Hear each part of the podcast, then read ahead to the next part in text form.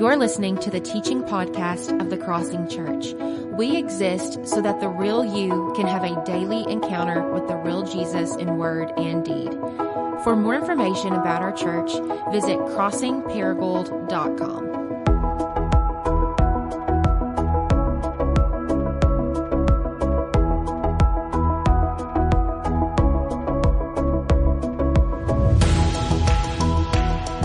You have a Bible? Turn with me to Matthew chapter 7.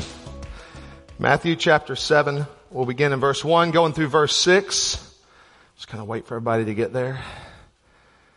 I'm Robert Piercy, by the way. I oversee Crossing students and Crossing kids and audiovisual stuff, you know. So if you ever had a streaming problem while we were watching at home and stuff like that, I'm sure it was one of the volunteers. Yeah.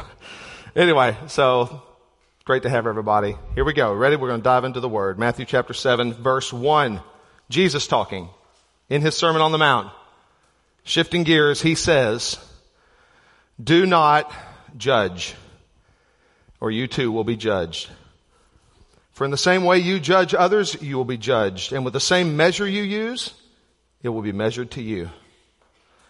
Why do you look at the speck of sawdust in your brother's eye and pay no attention to the plank in your own eye?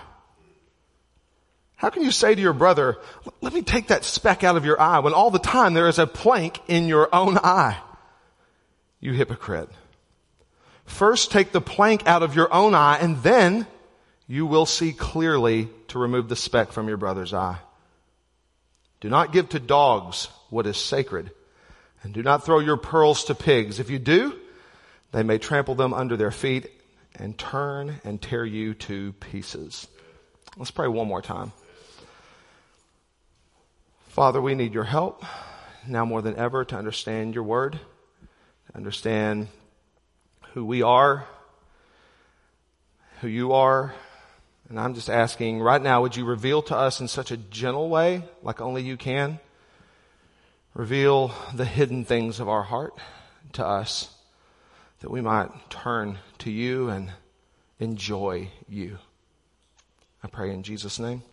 Amen. So it was 1996.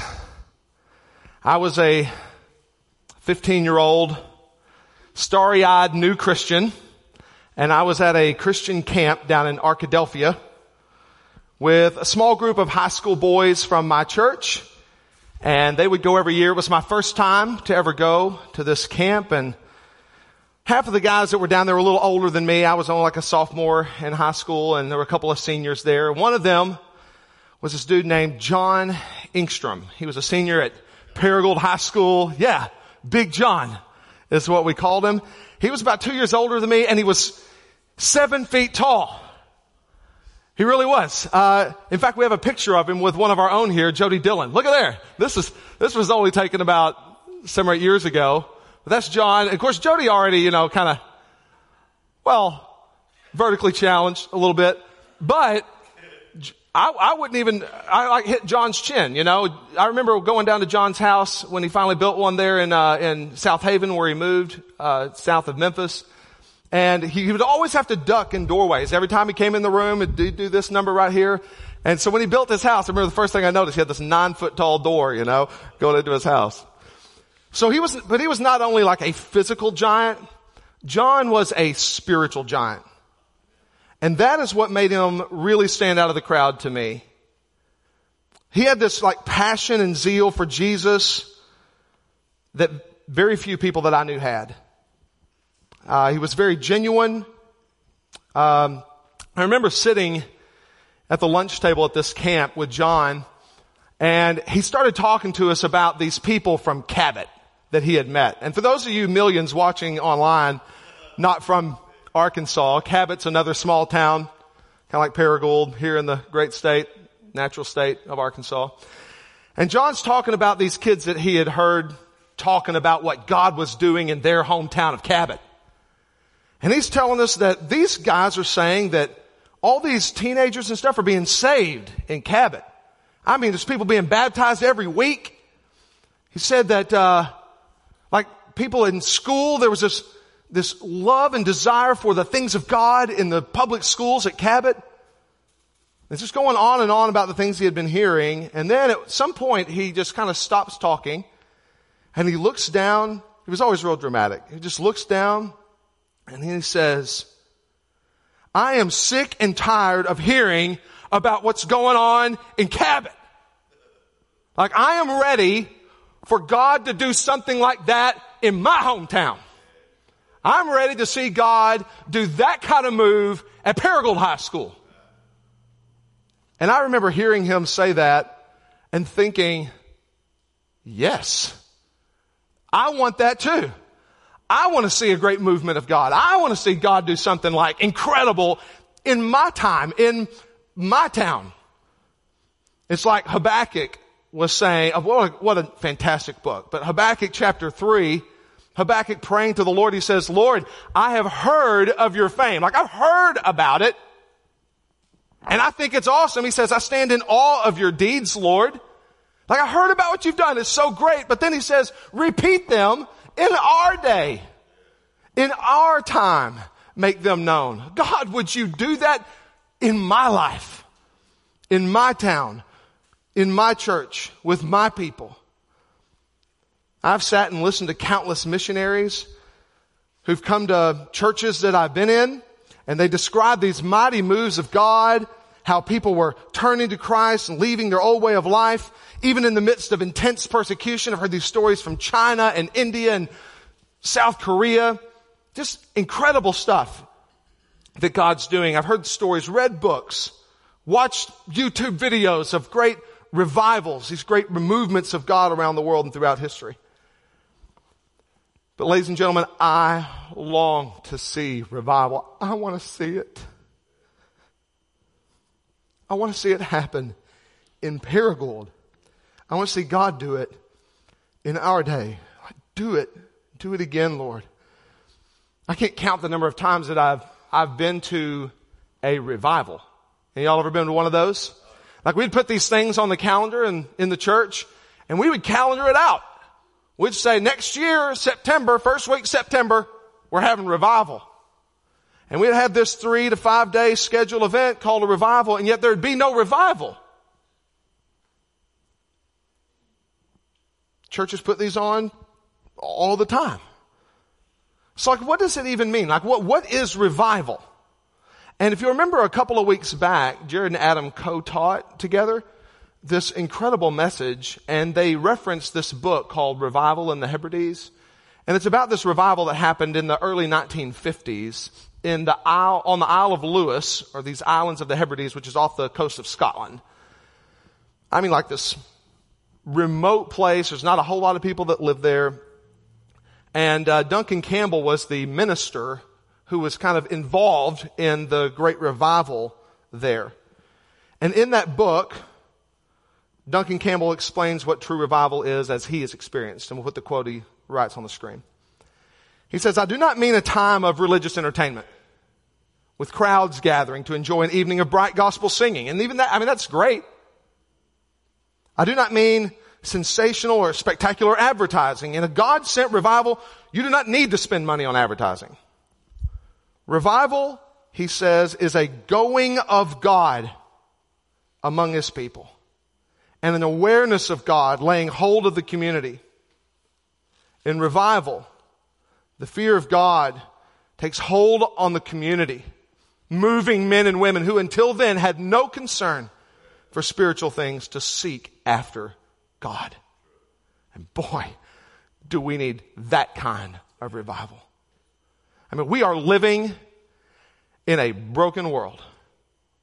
From individuals struggling with depression and anxiety to drug use. There's a sex trafficking epidemic going on in our world, here in our own backyard. There's the coronavirus. The toxic political climate, and it is toxic.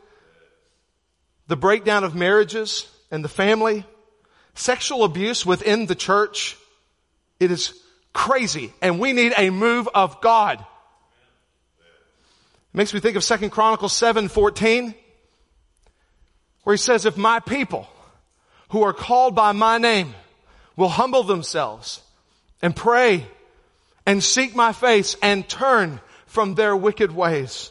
Then I will hear from heaven and I will forgive their sin and I will what? I will heal their land. Or Psalm 24, verse 3. David asks, who may ascend the mountain of the Lord?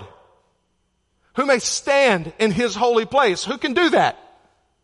It's the one who has clean hands and a pure heart, who does not trust an idol or swear by a false god. So that's the thing, right? That's what we need. We need the nation to turn from its sin. And by the nation, by the way, what I really mean is other people. I mean, not me. Because I personally, just to tell you, I personally live a pretty godly life. I always have. And if you don't know me very well, I want to tell you a little more about myself. So if you'll indulge me, I'm going to go back to my teen years, sitting at that camp. And I want to let you know that I was the model teenager. And I'm actually not exaggerating. Like, I never cussed. I never smoked. Never had a cigarette, ever. My dad told me if I ever had one and he caught me, he would make me turn it around and eat it. What he told me. And I believed him. I never drank. Do you know, I'm so proud. I have never had a sip of alcohol my entire life. I didn't have any sex until I got married. I did not backtalk my parents.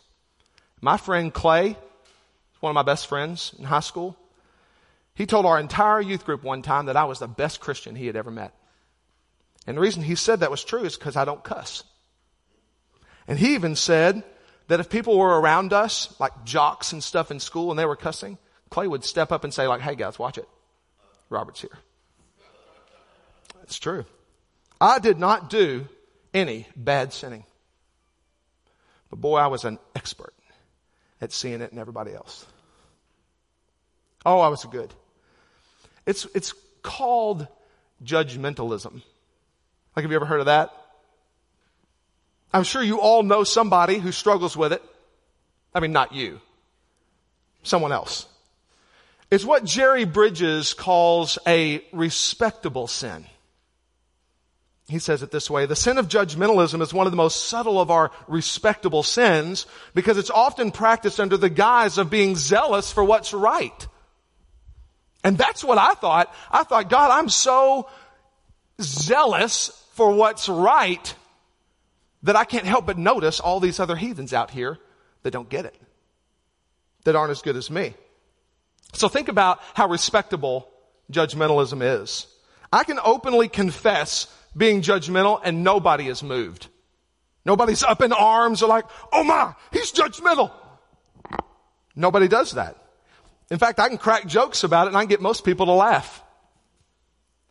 But if I were struggling, say, with marital unfaithfulness, I would expect some really major pushback. You can imagine me in my DNA saying, boy, this week I'm having another affair. It's just something I'm really struggling with, really trying to grow in that area. But judgmentalism, that's what he means by it being respectable. A respectable sin. No one's going to think too little of you for that. And no one did of me. But Jesus? No. He doesn't talk about it like it's a respectable sin. He describes it as being soul destroying and blinding. Let's look at his words again. Matthew 7 verse 1. Do not judge or you too will be judged. And can we just stop for a second and address the elephant in the room? The question that we're all asking. Is Jesus saying that we should not make any moral judgments? That we should never call out sin? Is he saying we should never correct anyone? Absolutely not. He's not saying that at all. I mean, we have to judge. We're always judging. You're always judging. When you pick a babysitter to watch your kids, you're making judgments. There are certain people you would not allow to have that job. When you choose a restaurant, you're making a judgment. Like, what if I said, hey, let's go to such and such a restaurant. You're like, oh, that's disgusting. Like, hey, don't judge. Or when you decide which church to be a part of, you're judging. Even when people make the argument of like, hey, don't judge me. Do not judge, lest you be judged. For you to judge me is wrong. Well, even that argument right there is it's a self-refuting argument, because when you make that argument, you know what you're doing? You're judging me for judging you. You know what I'm saying? It's an instance where we have to allow Scripture to interpret Scripture. So does Jesus mean like we're not to make judgments? Well, in John 7:24, he says, stop judging by mere appearances, but instead judge correctly. So obviously there's a way to judge and a way not to judge. 2 John 10 and 11 tells us about what we're to do with false teachers. It says we're not to welcome them into our house. Well, how do we know a false teacher? We've got to judge. So as disciples of Jesus, we must make right judgments. And Jesus, in the very passage that we're reading, he tells us not to give to dogs what is sacred or cast our pearls before pigs.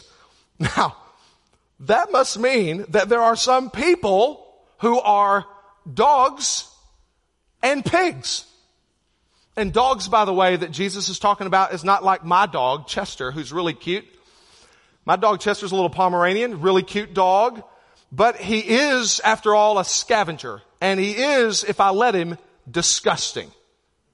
One day, and this would happen all the time if I left the door open to my back bedroom where my cats hang out and their litter box is. But I up there with Chester, you know, he's playing in the floor, and he's real, you know, he's a Pomeranian. He's little, and he's like this all the time. And so he's down like this, you know, and there's something he's playing with down on the floor, and I'm like, oh, he's gotten into something else again. What is it? I grab it. It is a, don't judge me. It's a litter-encrusted cat turd. He has it in his mouth. I have it in my hand. I'm like, oh my, what is this? Throwing it away. Get out of your dog. And I think of that every time I come in the door, and he's like so excited to see me, and I pick him up. I'm like, hey, buddy, and he's just licking all over my face. You never know where that thing has been. And Jesus says there are some people who are dogs, who are pigs.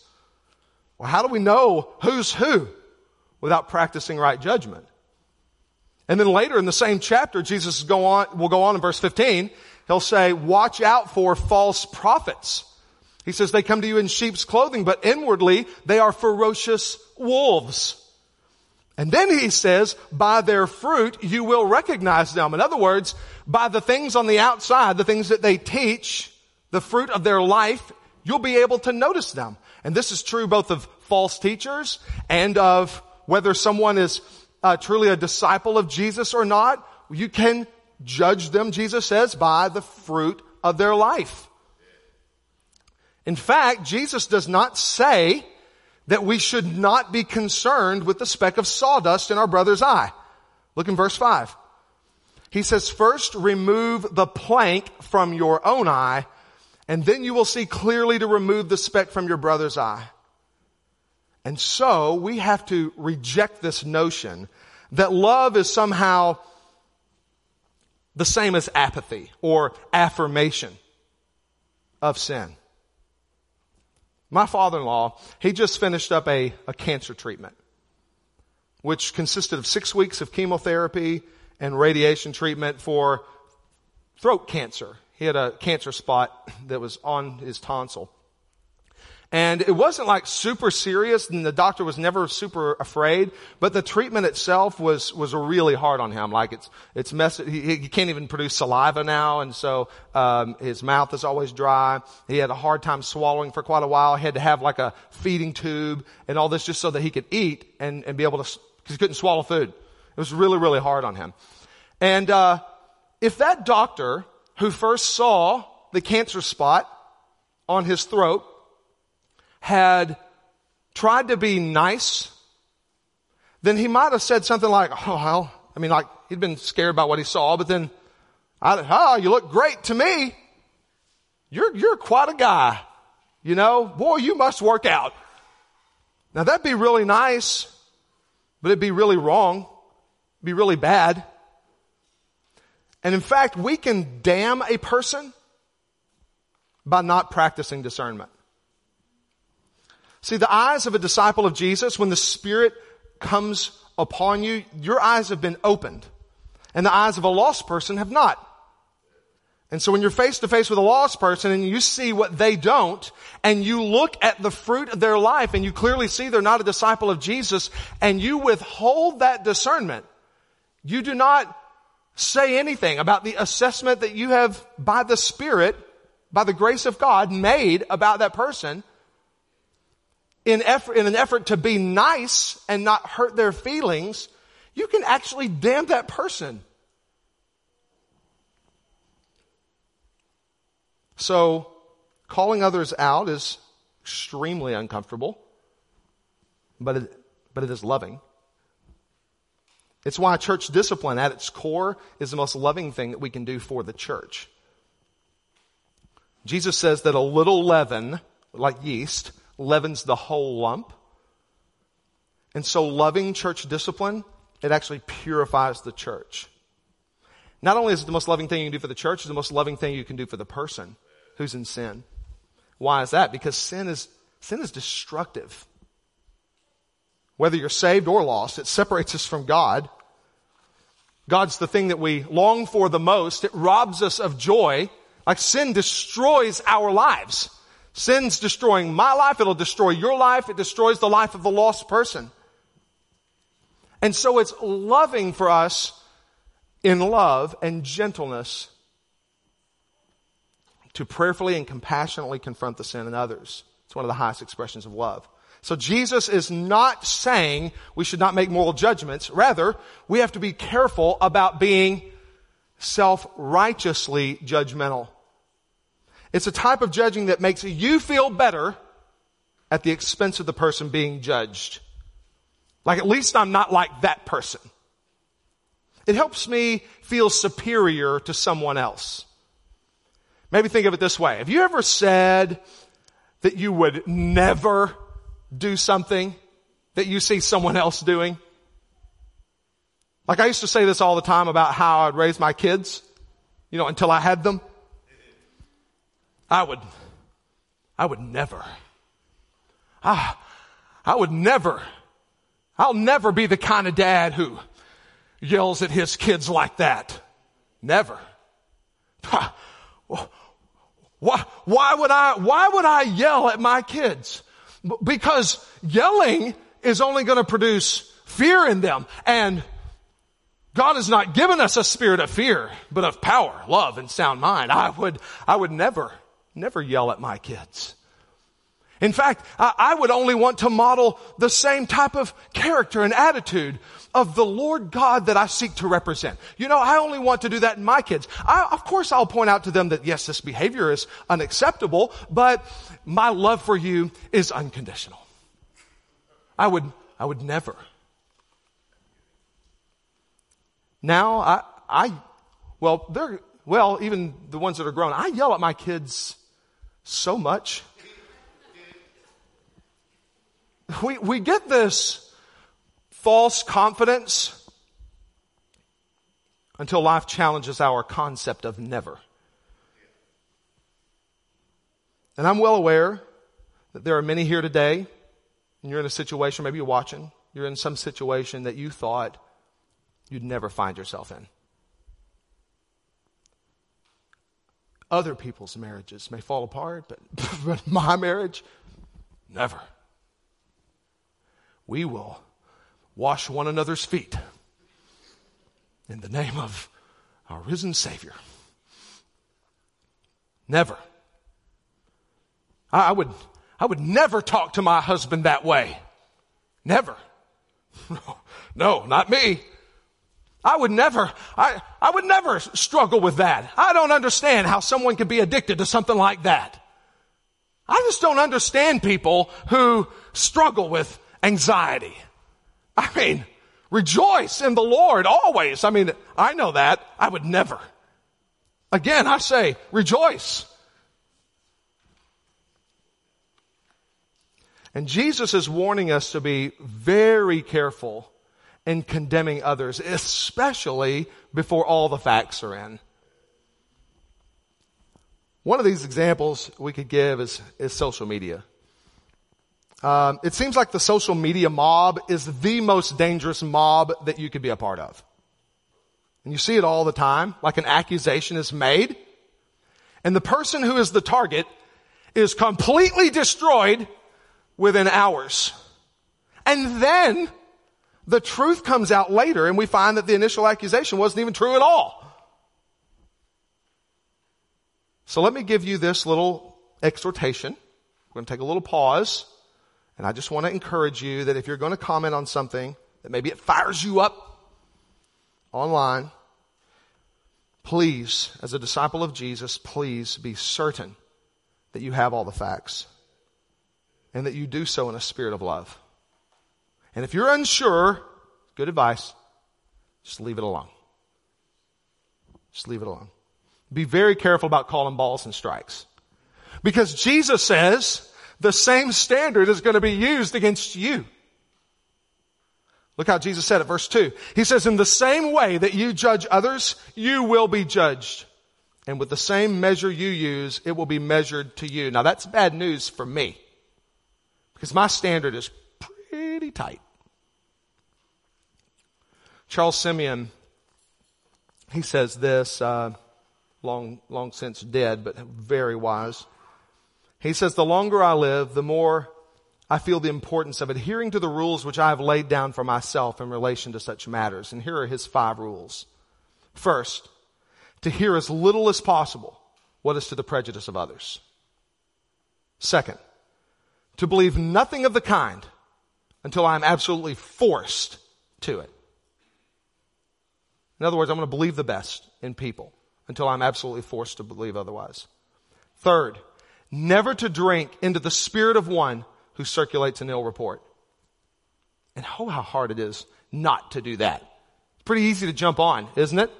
You hear someone railing, you're like, well, I know more than you know. Let me tell you what he did.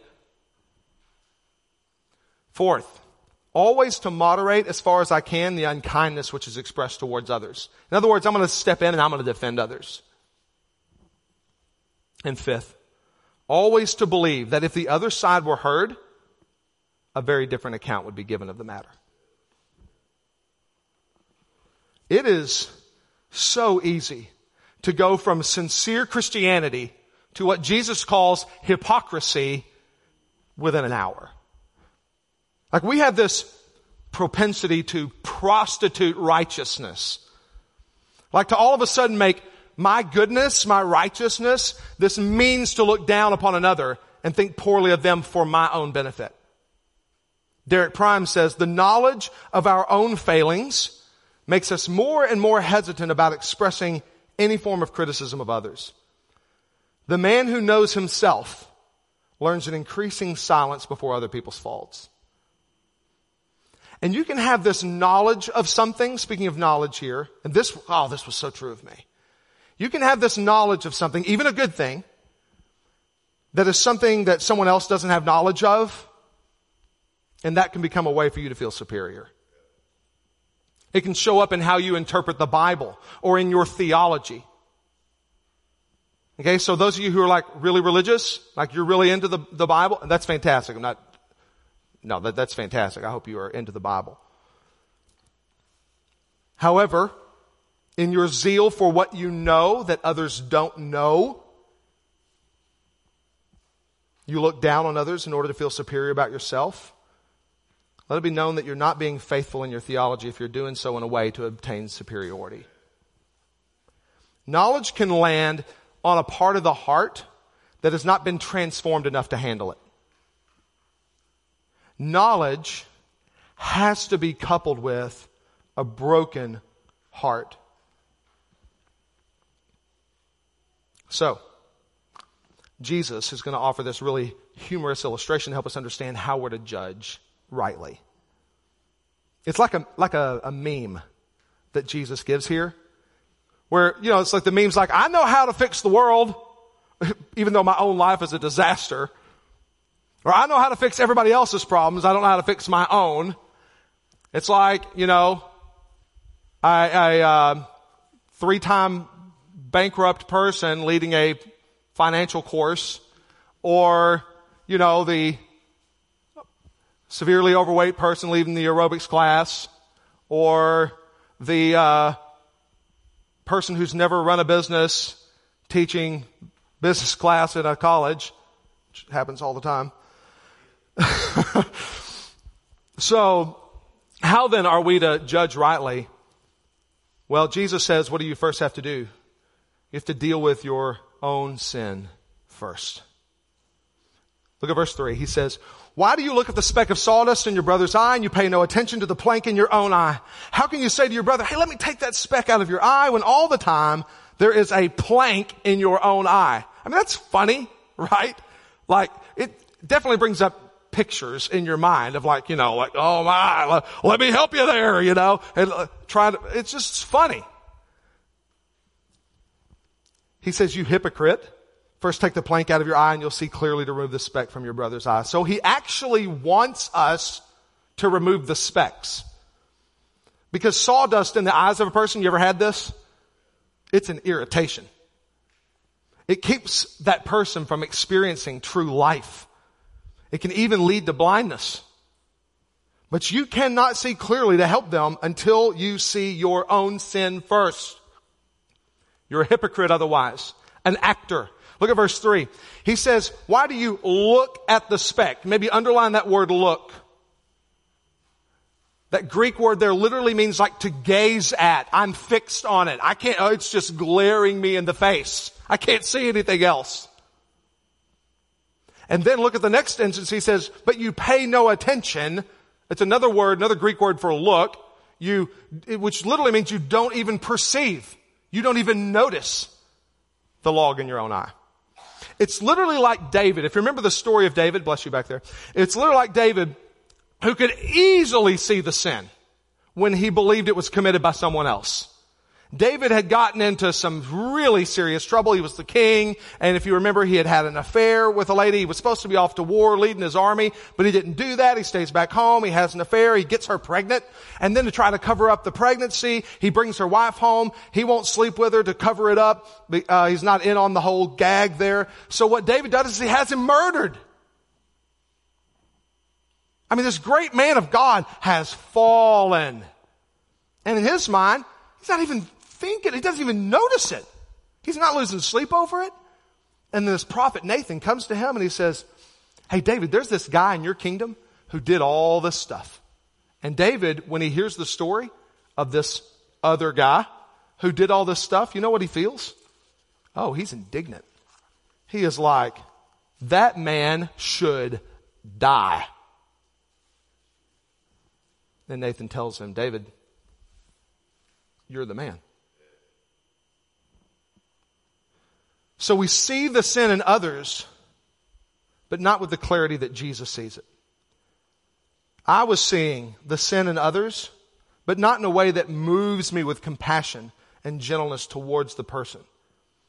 Instead, the judgmental person sees the sin in others as a way to feel better about themselves, to feel superior. And my friends, this is sin. And not just a little sin. If we consider how Jesus compares the sin of judgmentalism with the sin that we see in others, well, how does he compare it? It is a log compared to a speck of sawdust. So do you really want to see revival? Do I really want to see revival? Then sin must be weeded out, starting with your sin, starting with my sin. Do you want to see the world for what it is? Deal with your sin.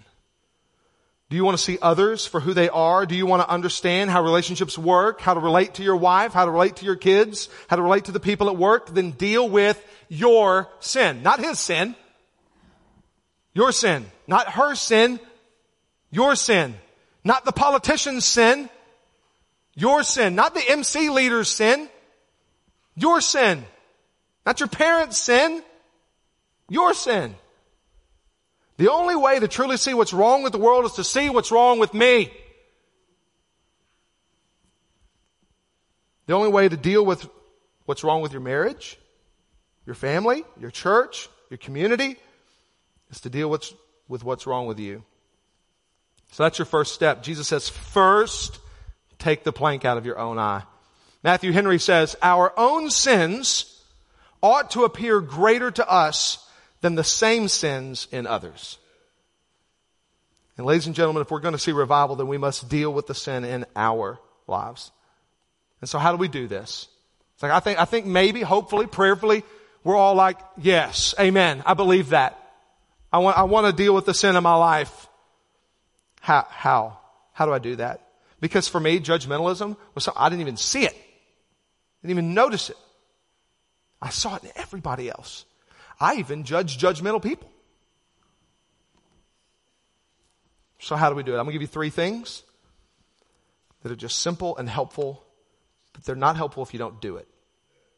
The first one, read the scriptures. Read the scriptures. Hebrews 4, verse 12 says, the word of God is alive. It is active. It is sharper than any double-edged sword. It penetrates even to the dividing of soul and spirit, joints and marrow. It judges the thoughts and attitudes of the heart. Nothing in all of creation is hidden from God's sight, and everything is uncovered and laid bare before the eyes of Him to whom we must give an account. You want your sin to be exposed? Get into the Word of God, which is why oftentimes we don't. Because the Bible will keep you from sin. And sin will keep you from the Bible. So read the scriptures. Do it. And I promise you, the Lord will not come at you with great shame and accusation. He's so gentle. He'll be so kind. Don't be afraid. Look at His word. Secondly, pray. Psalm 139. David says, search me, God, and know my heart. Test me and know my anxious thoughts. See if there's any offensive way in me and lead me in the way everlasting. David is asking God, God, help me to see any offensive way in me. And if you ask God, He will do it. Ask Him. God, show me. Don't show me the sins of others. I want to see how I need to change. What do I need to repent of? How do I need to be more like Christ? What area of my life am I keeping you out of? What doors in my heart are still locked to your spirit?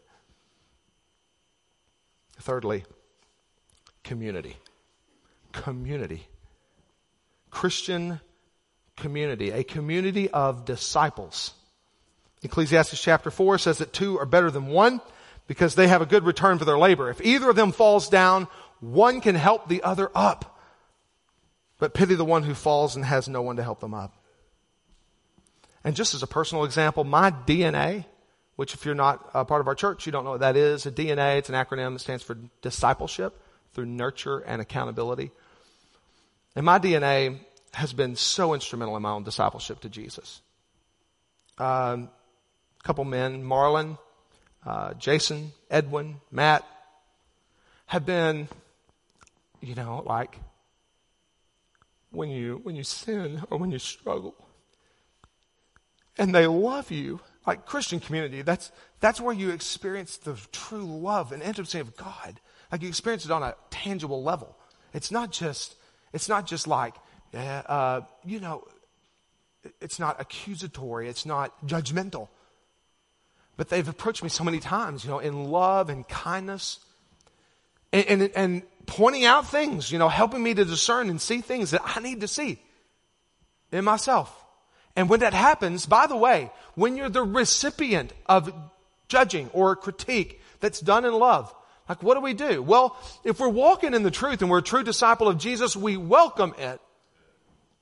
We welcome it because they're loving me. These guys are loving me. And they're wanting me to experience deeper life. Not to wound me or to show how they're better than me. So to those men, thank you. This is a grace of God towards you. And so when we're in that posture of humility and we've experienced the life-giving healing and power of the forgiveness of God, then and only then can we see clearly to help our brothers and sisters remove the specks from their eyes. And we need clear vision to do this when dealing with the sins of others. Because the eye that Jesus is talking about, it's so sensitive. Anybody ever try to touch your eye? Have you ever watched Ace Ventura? I think it's the second one. the second Ace Ventura movie. This is not in my notes, okay? I'm about to go off script here. But Ace Ventura trying to get this one guy to talk. He's resorting to all these torture tactics. And one of the torture tactics he finally does, that's it, brother. He gets up in his face and he pulls his thing down and starts poking his eye like that. The guy's like, I can't handle it.